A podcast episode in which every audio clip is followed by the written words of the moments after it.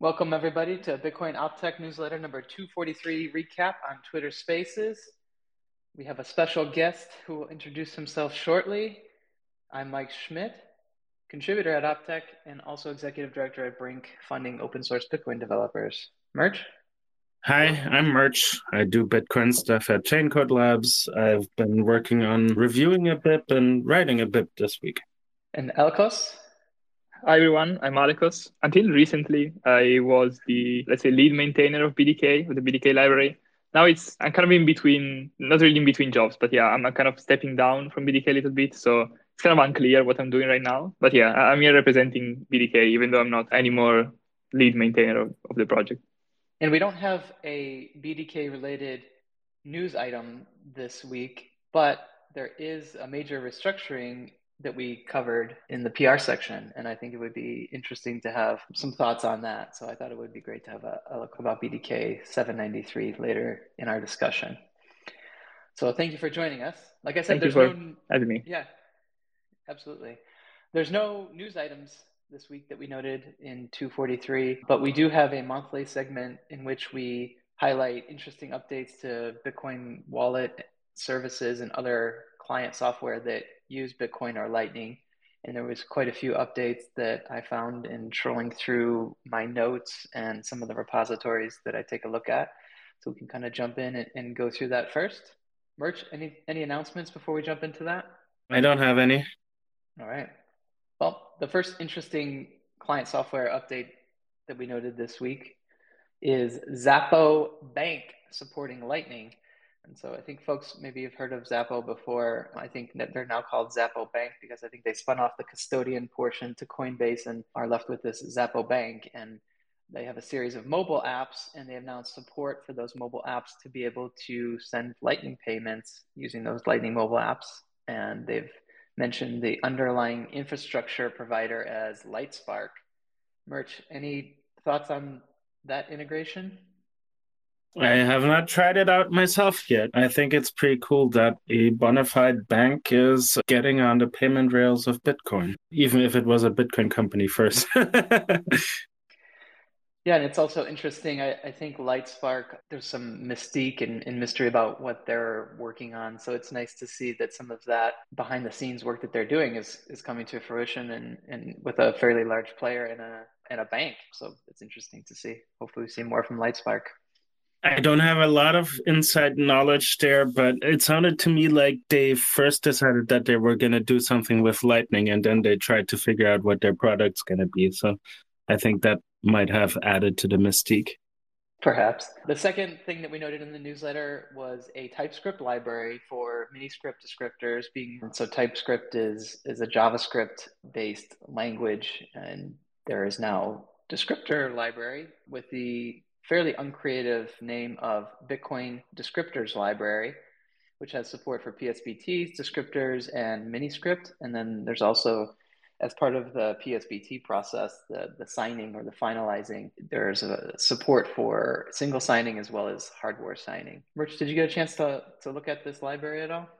I did look at it a little bit. So I didn't look at the code too much, but I was very impressed by the README. The README looks very elaborate and well readable. And the other thing that really impressed me is that the whole project appears to have started only in January. So they're only two months in and they seem to have broad support for a bunch of things already. So whoever is going to use that, I think you'll enjoy the documentation they're writing. Yeah, let me know what what the code's like when you look at that more. I found after the fact that there's actually a, a web. So I we link to the GitHub for the project, which is what we usually do. And sometimes we actually listening to the project's website if there is one. And I, I wasn't aware of the, that there was one, but in preparing for the spaces, I did stumble across the bitcoinerlab.com website, which has even more documentation and discussion about what this library does. So in addition to the README that Murch was impressed with, there's even more documentation on their website. So check that out. I noticed there's talk of miniscript, there's talk of descriptors. I don't see anything policy related, and, and maybe Murch, it's a good opportunity, although I think we've done it a few months ago to maybe just quickly outline like what's the difference between miniscript, descriptors, and policy. I think that, yeah, so there's multiple levels of Miniscript. Miniscript by itself is a subset of the script language that is, well, that is not ambiguous, I guess. So you can, with Miniscript policy, describe a somewhat human readable policy of what you want the wallet to behave like. And then the Miniscript compiler will compile that to Miniscript, which in turn is a more readable representation of an underlying script, as in the Bitcoin transaction language. So I assume that they just cover all of that and don't the reader with the distinctions there immediately, but I have not looked to that level to confirm that. I don't have any experience with this library specifically. I think maybe they they only do like the second step where you have a descriptor and you want to create a script row between scripts given the descriptor so that you can use it for generating addresses or monitoring, you know, if funds, if you've received some funds or something like that. So maybe they, that's probably a bit easier just, just implementing this descriptor to script compared to the full miniscript libraries like the Rust miniscript and the C++ library. Then they also have the compiler. So those libraries, they take the very high level description and they compile it down maybe there's a lot of complexity that they maybe don't really care about initially. So they just want to start with, you give me the descriptor, I can give you scripts so you can monitor addresses and etc. That's already like a big chunk of what most users need actually. Most of the time you just need that if you have, I don't know, JavaScript wallet, you, you are fine with just that. You don't need a compiler in, in your project. So yeah, that's good insight. And to Murch's point, this seems like a fairly young project, so potentially some of that stuff could be added in the future.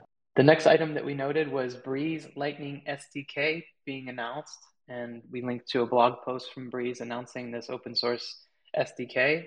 It seems like they're targeting mobile developers and specifically mobile developers that are building apps that aren't necessarily Bitcoin focused or wallet focused. So it's a way to add in and Lightning features to an existing app so it would be nice to see some adoption of this SDK because it would mean broader adoption of, of Lightning and Bitcoin in the mobile app realm, which is interesting. And the SDK behind the scenes, in order to fulfill on the, that Lightning integration and some of the, the Bitcoin features, actually uses Greenlight, which is a Blockstream product. And then they also provide some of their own Breez LSP features and I think there's some fiat on and off ramps that they're planning to work on using Moon MoonPay behind the scenes. And so it's it's pretty cool. It's nice to see Greenlight also getting some usage. Murch, did you get a chance to look at the SDK and some of the features? I have not dived into deeply, but the the idea that you can just provide a wrapper for all of the lightning interactions seems very sensible to me. Just like with a credit card, you don't really need to know how the credit card works under the hood to understand the concept that you can use it to, well, perform a payment that somehow in the background is settled between your bank and the merchant, right? So if they actually manage to wrap up everything that needs to happen in the background and you essentially just come down to a I need to pay this amount and it's maybe even presented in, in fiat and they have wrapped all the around for for the user well presumably lightning payments but yeah that sounds pretty like a pretty sweet application of using greenlight in the background and and plugging it into a front end like breez yeah very cool and for folks who aren't familiar with with greenlight and how that fits in here is that a node will actually be provisioned that is managed by the Greenlight Blockstream team, but they don't hold your keys. They they never have any of the keys, or the keys never touch their infrastructure. So they're merely the ones managing the node. So these users would have their own node and then, their own keys as well.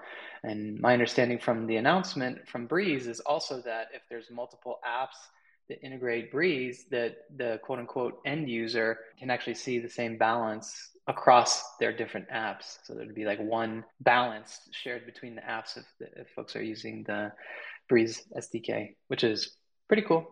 I haven't tried it, didn't run the SDK, but just from their announcement and digging into some of the documentation, that's what I gleaned.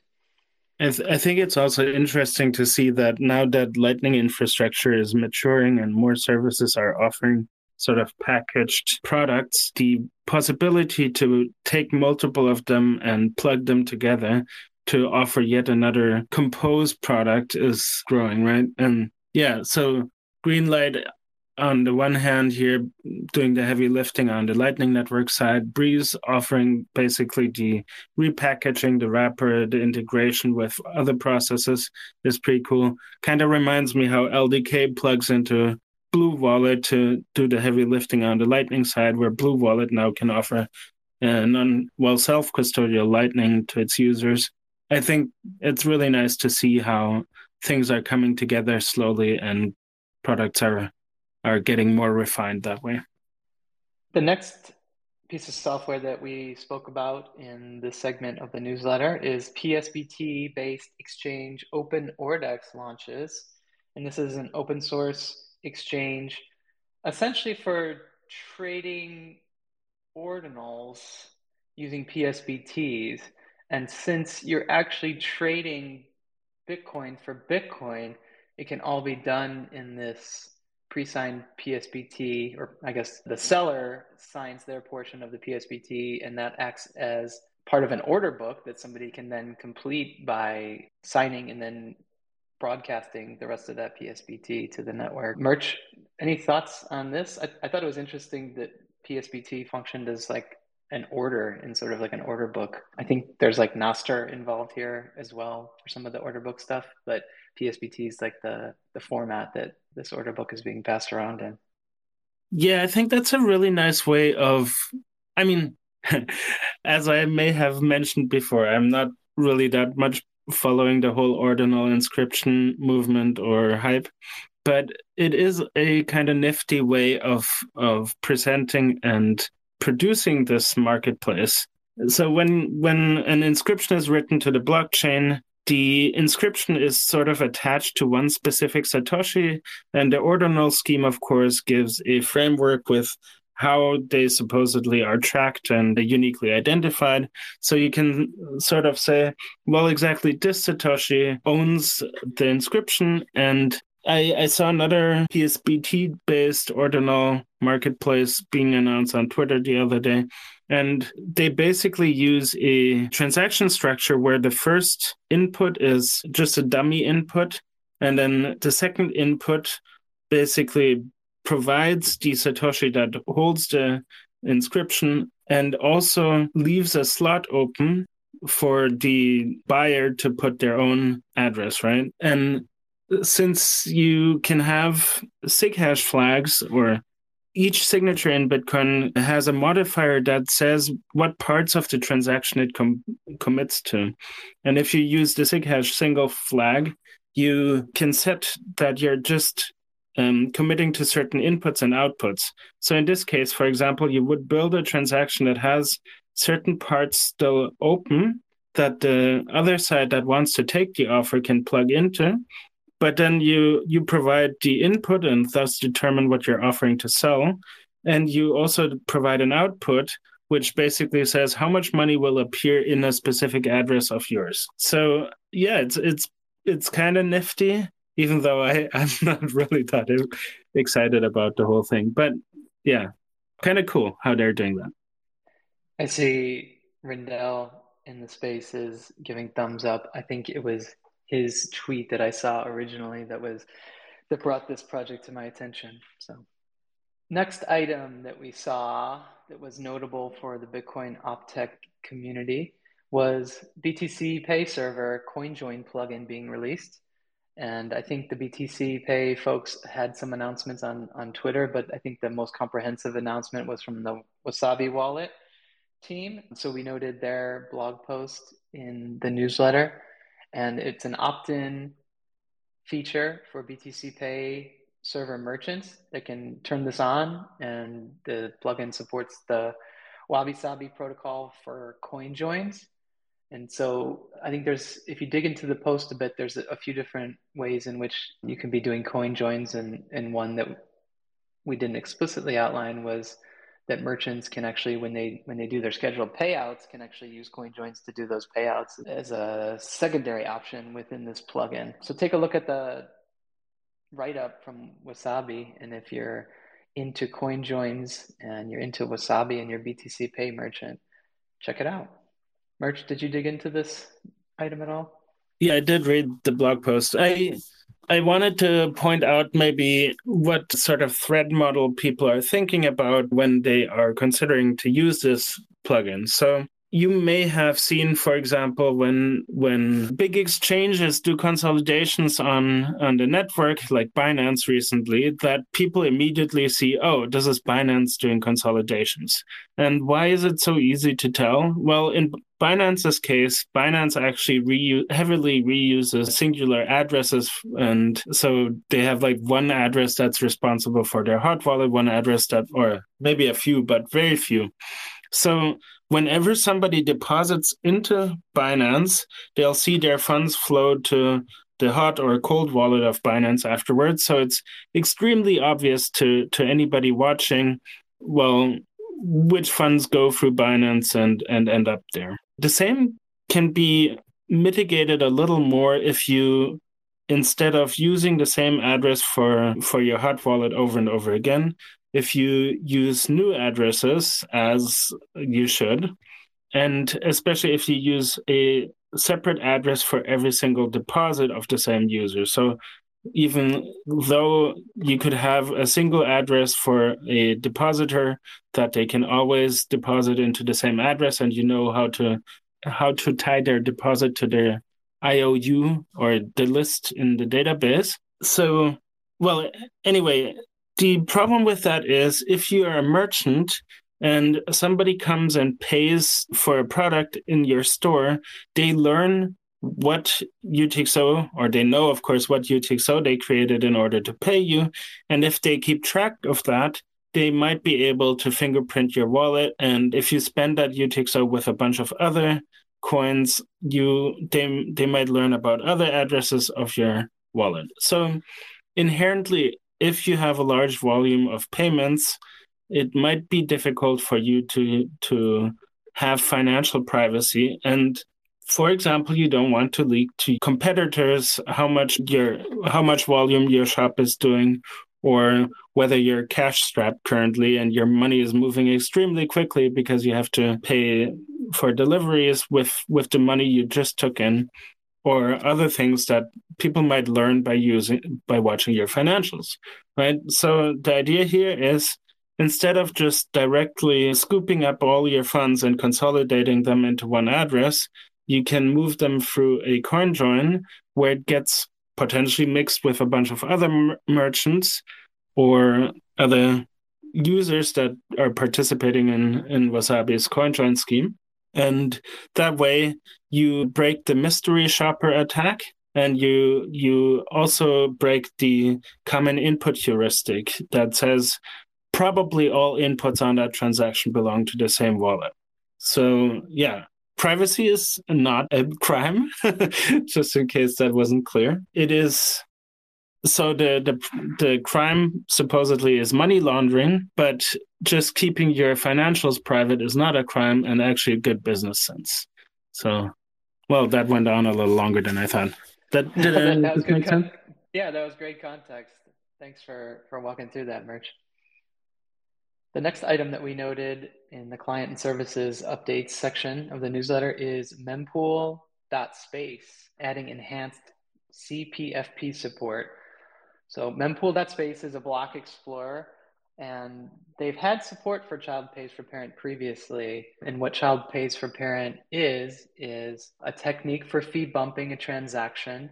So if I have a transaction that's, say, paying one Satoshi per VByte in the mempool, and it's not getting confirmed at the speed that I had hoped, I can actually create a child transaction at a higher fee rate, let's say 10 Satoshis per VByte. And because that child transaction depends on the parent transaction, when a miner is looking at including that one Satoshi per VByte in a block, it'll actually consider that, hey, I actually get this 10 Satoshi per VByte transaction with it, which has the effect of raising the fee rate, the effective fee rate of the parent transaction. And so that's been represented in mempool.space's block explorer for transactions that are in the mempool. There was this additional field for effective fee rate. So instead of seeing the one Satoshi per VByte fee, you'd actually see the effective fee rate, including that child transaction for transactions that were in the mempool. But this new change that they have has a similar user interface and similar data for transactions that are already confirmed. So if you look at an old block and you see that the average fee rate is 20 satoshis per V byte, and you see this transaction in there that was paying one satoshi per v byte now you get the context of that and it'll actually include ancestor and descendant information about transactions that are in a block which would maybe enlighten somebody as to why a, a low fee rate transaction got confirmed because it had some descendants that paid for its fee rate essentially Murch, did you get a chance to, to look at this and maybe you want to augment or, or correct any of the CPFP information that I outlined about in space? No, you did a marvelous job of explaining all that. But yeah, I'm I'm pretty excited that they're now surfacing that information because previously the minimum fee rate on blocks could really be confusing if really the effective fee rate of all transactions in a block was say 20 sats per vbyte or more. Sometimes if a package of transactions came in with a low fee rate parent and a high fee rate child, it would look like like there would that the minimum fee rate was lower in the block, but really it actually all fit because the child paid for it and it it was sensible to include the transaction. Next item from the newsletter that we noted was Sparrow version 1.7.3 being released.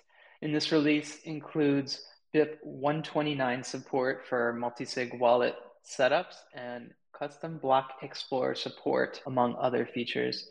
So, Murch, I think we've talked about another wallet standardization, which is similar, and I get confused by this sometimes, which is BIP 329 is the labeling BIP the ability to label transactions and inputs and outputs and addresses, I think is BIP 1 329, which was assigned in the last few months. This is similar in that it's a multi-sig wallet setup BIP, but it's BIP 129. We haven't talked about this much in the in the newsletter or in our spaces. Are are you familiar enough with BIP 129 to maybe give a, a quick overview, Murch? Yeah, so BIP 129 is a informational BIP and it is basically a standard or maybe not informational the, but rather it's a procedure on how multiple different wallets could coordinate if they want to build a transaction together. So we've we've talked a bunch about PSBT and descriptors in the last months, but the part that was missing still is how do wallets even start talking to each other in order to exchange that information with each other? So BIP 129 addresses the the steps on like let me quote from the BIP. So whether the multi-sig configuration configuration is correct and not tampered with, whether the keys are leaked during the setup, and whether the signer must persist information and in what format, right? So um, it basically gives a framework for wallet implementers on how to talk to other wallets to coordinate a multi-sig transaction.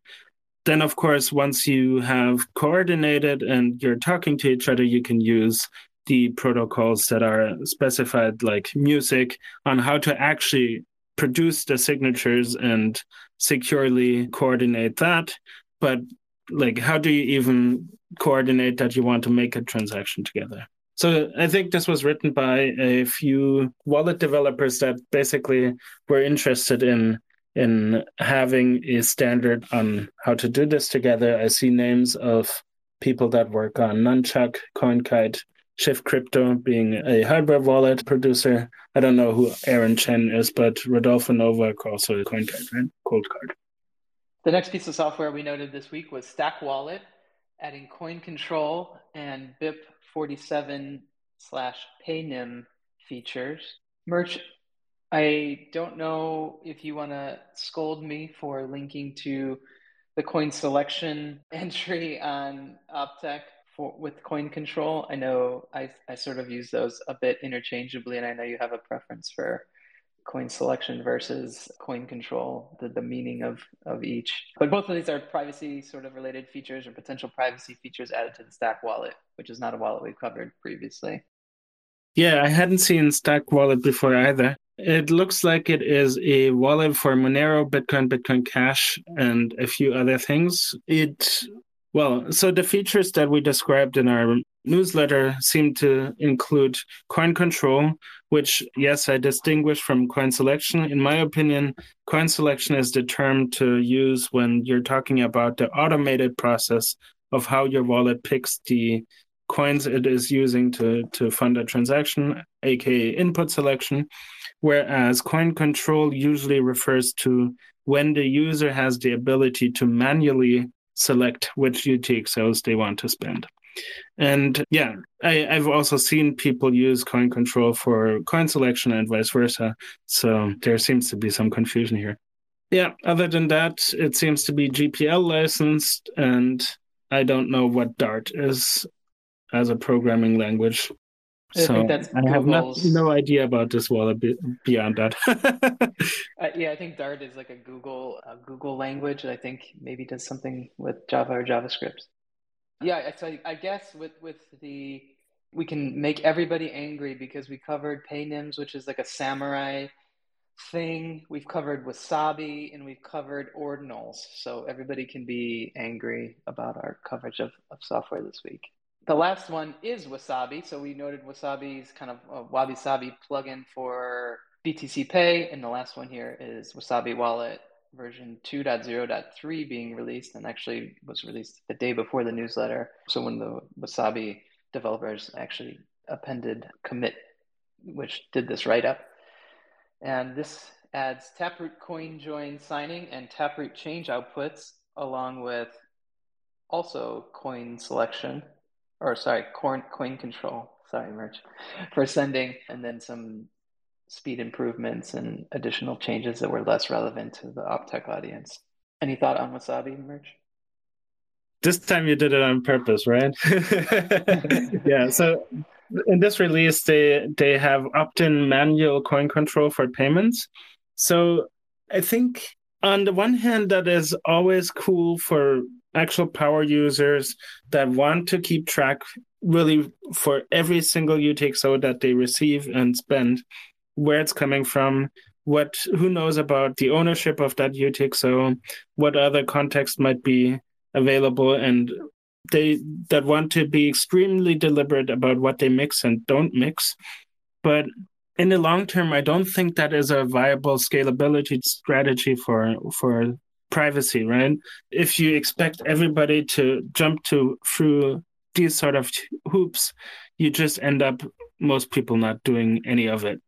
So that's that's why I tend to think more about how coin selection should work so we can hopefully automate most of that and and have good standards for how wallets pick transactions that have good privacy automatically maybe even recognize context or allow you to to label addresses when you receive and then deduce context from that. But yeah it's a long road we'll get there eventually and meanwhile power users can do it manually we noted one release this week in the newsletter which is lnd 0.16.0 beta rc3 and i know last week we mentioned that we were going to pull in someone who could walk us through the features of this release, similar to what we did with Core Lightning a few weeks back.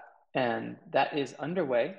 The Lightning Labs folks preferred to jump on and talk with us about the, the features after this is actually released. So we'll get them either next week or the week after. And I think they'll provide a better overview of this release than, than we could.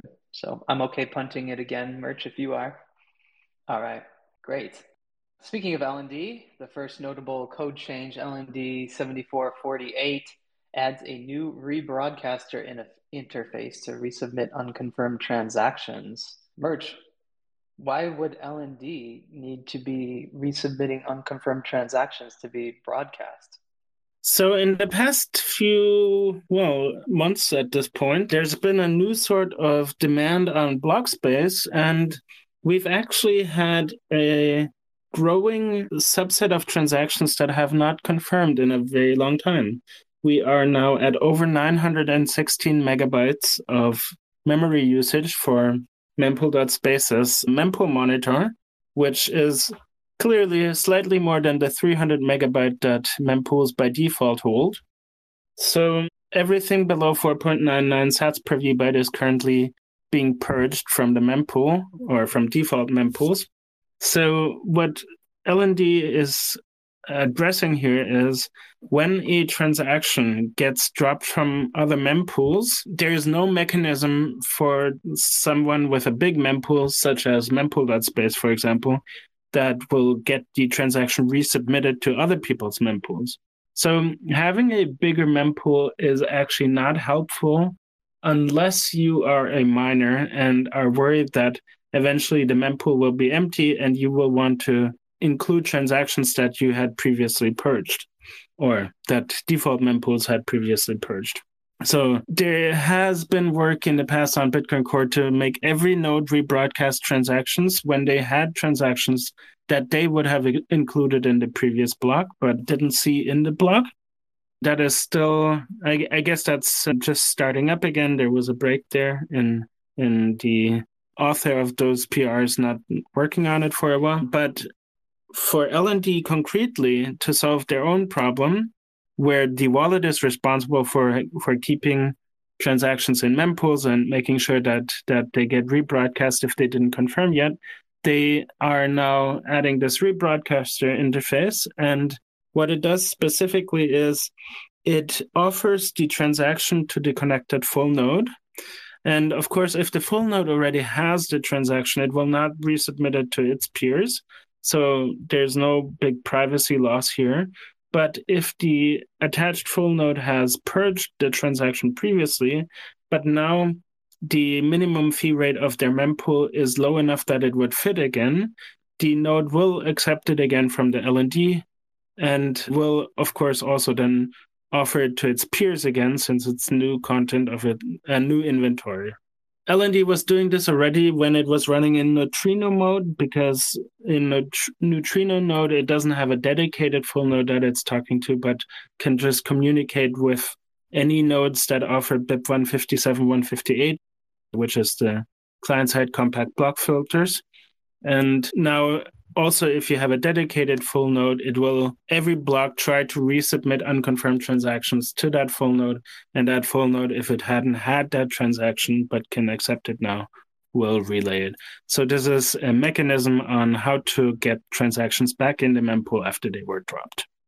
Murch, do you have a preference personal preference or opinion on whether this should be a wallet responsibility or responsibility of at the node level I think I can argue both sides. So, if it's a wall of responsibility, you get the advantage that if you change your mind and the transaction was purged widely from mempools, you can just not rebroadcast it, but rebroadcast a different variant. That plays well even if you had signaled finality on your transaction originally and you're mostly connected to a network that respects the finality of transactions aka doesn't do mempool full RBF yet.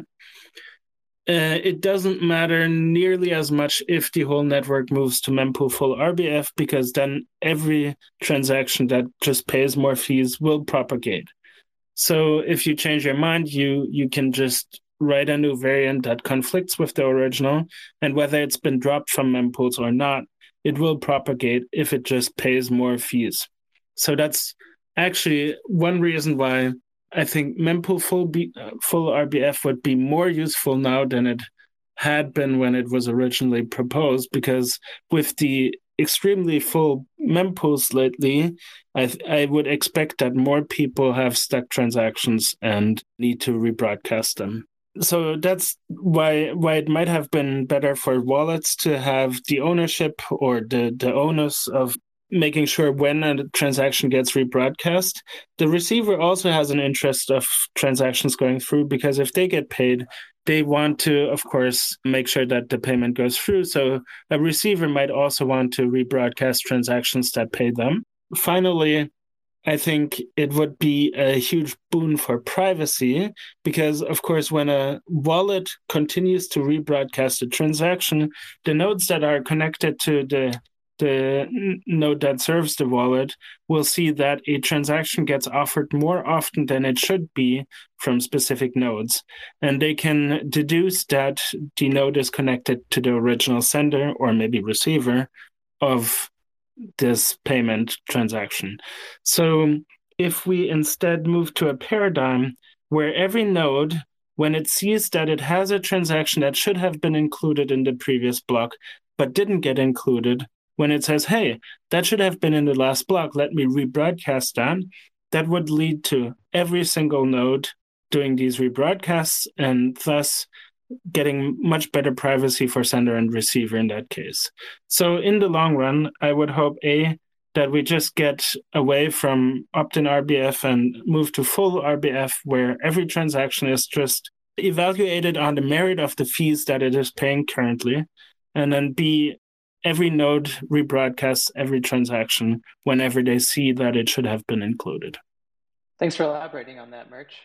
Anything else on this LND rebroadcast PR? No, I think that is all. Well, the last pull request that we highlighted in the newsletter this week is BDK 793, and our special guest has been waiting 45 minutes to walk us through this PR. So, without further ado, Alekos, what, what is this major restructuring of BDK? What is the, the BDK core project? And, and maybe just give us a, a quick overview of BDK, how core fits in, and maybe the evolution of those two different pieces of software. Yeah, so, well, maybe I'll start from the last question. So, what is BDK? BDK is a Rust library that can be used to build generic Bitcoin wallets. And when I say generic, I mean generic in terms of policy. So, we were talking about Miniscript before. BDK uses Miniscript, so you can build a wallet. I don't know, that is a simple single sig. You can build a multi sig. You can build complex wallets where you have time locks and, and complex conditions. And this is what we mean by generic. Like in theory, with BDK, you can build, let's say, any kind of wallet you want. Obviously, there are limitations, but that, that's kind of the goal. So, so we want to basically build a library that is very flexible, that can adapt to different use cases, like you're building a desktop wallet, mobile wallet, or web wallet we want to be able to do a bit of everything. And BDK has been it, it's project we, we started in 2020, I think. So it's been kind of been developed for two or three years now. And at some point we realized that if you basically BDK would work well for most use cases, like for most users, especially users that don't need any kind of advanced features, like users that maybe don't even have a deep knowledge of Bitcoin. They just want to build something kind of simple for, for those users, BDK would work well. But as soon as somebody wanted to do something a bit more complicated, some kind of more complex protocol, some kind of basically something that would need a more low level access, BDK would not work really well for them because BDK is this kind of simple API that you use. And if the API is good for you, that, that's fine. But if you need something more low level, you will not really be able to do that. And the other thing we realized was that BDK was this kind of monolithic thing that would do a little bit of everything. So when you think of a wallet, you have many different components that, that work together. So for example, you have you have code to monitor the chain, so you can see when you receive funds. You have code to do coin selection, for example. You have logic to create a transaction. When you construct a transaction, obviously you do coin selection, but on top of that, there's also some logic for setting the correct fields, uh, the correct unlock time and sequence, stuff like that. And BDK was just one library basically doing all of this. And we also realized that maybe some people would be interested in using some of these components, maybe not necessarily the whole BDK library. Maybe somebody is just interested in taking the code to monitor the chain for, I don't know, some project they're building. So for what this reason, so for since we wanted to offer a more low level access and since we wanted users to be able to use individual kind of pieces of BDK, we started this BDK core sub project, or it was kind of a parallel project that went on for a little while. So BDK, the library, was still being developed, but in the meantime, some other people, mainly Lloyd, LL Faun, they, they were working on this BDK core concept. And the idea was to basically have different components that work together, but that can also be used independently.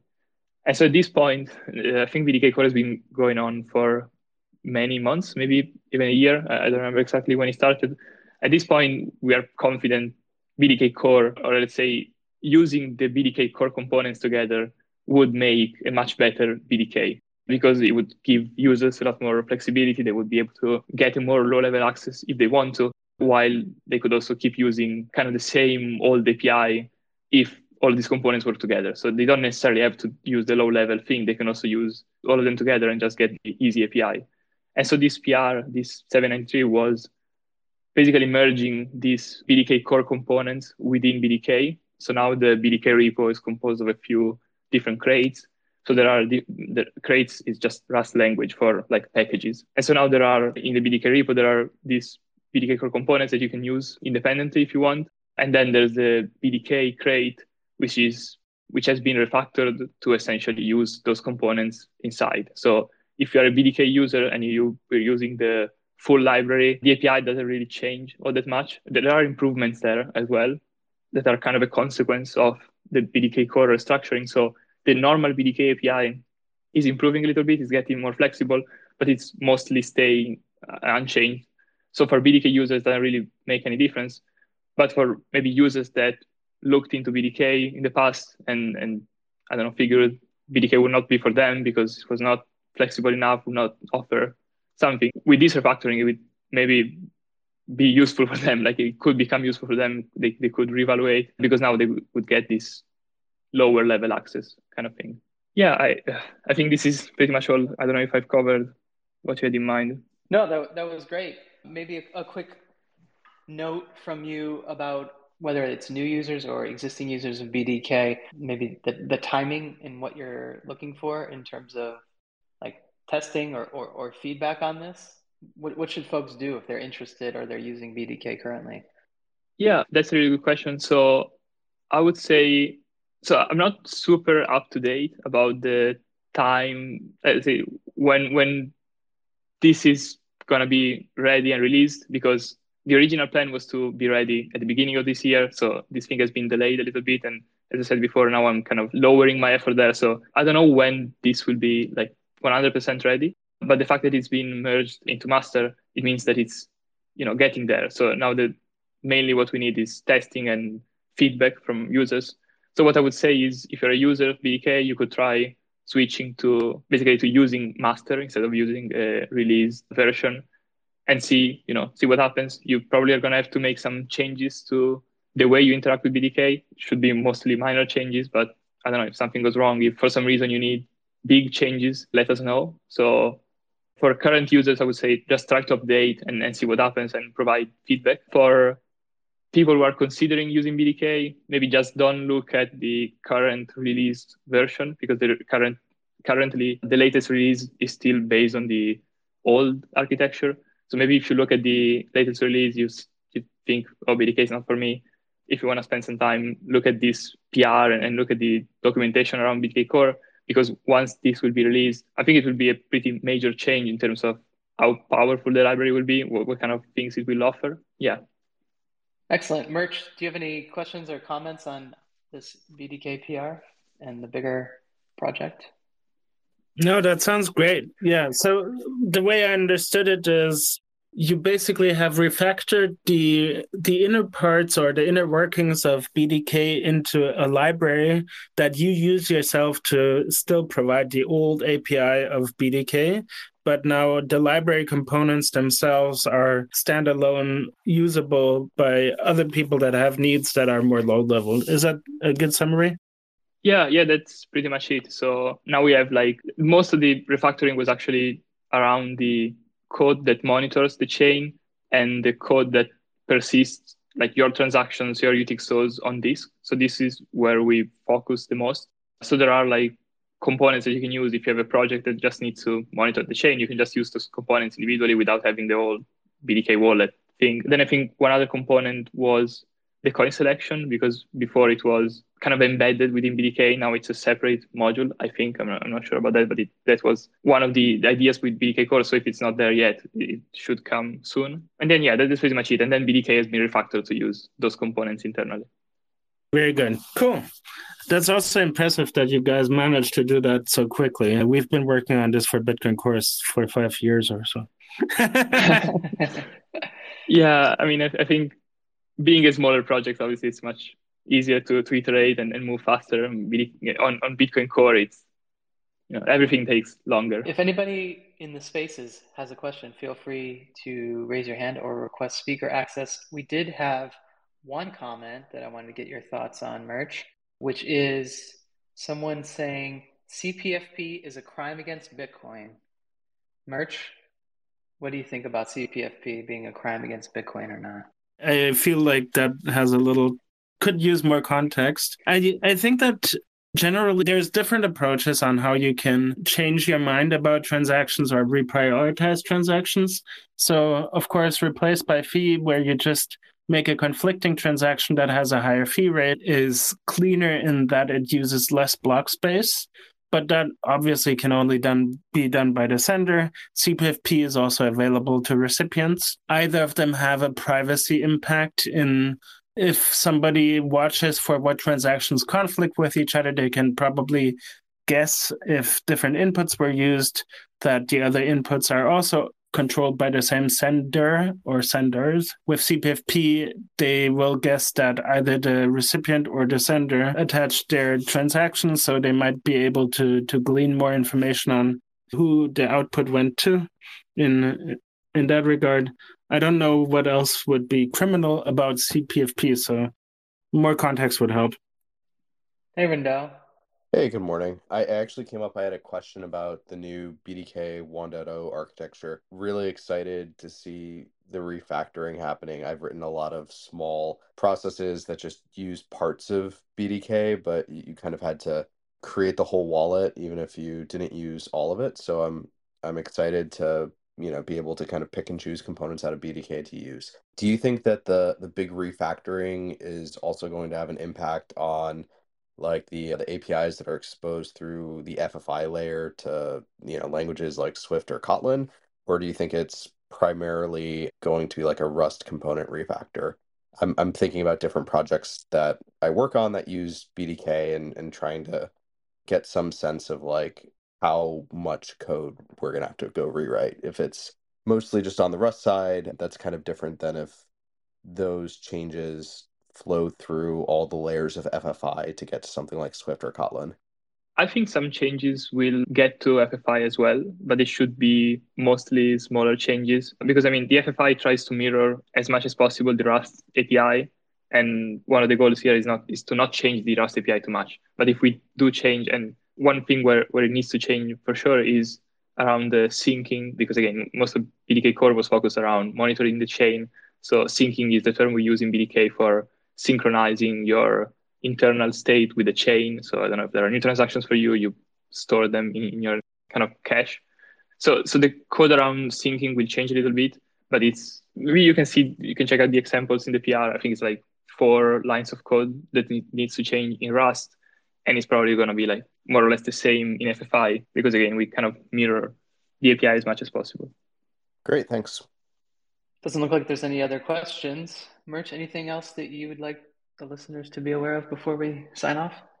Oh, I found another way how CPFP could be a crime. So I know of some Bitcoin developers that would much prefer if we weren't able to spend unconfirmed outputs at all. So in that regard, it might also be a crime. all right. No, I, I have nothing else. Well, uh, thank uh, you, Reinder, I'm, I'm for sure, your question. I'm sure you could, you could do CPFP for PSBT offers and ordinals and just piss off more people if we're just looking to be angry about things, there's plenty to go around lately. well, thank you, Alekos, to for joining us and talking about BDK. Thanks to my co-host Murch, and thank you all for joining and participating in Coin Optech newsletter number 243. And we'll talk to you guys next week. Cheers. Cheers. Bye. Thank you.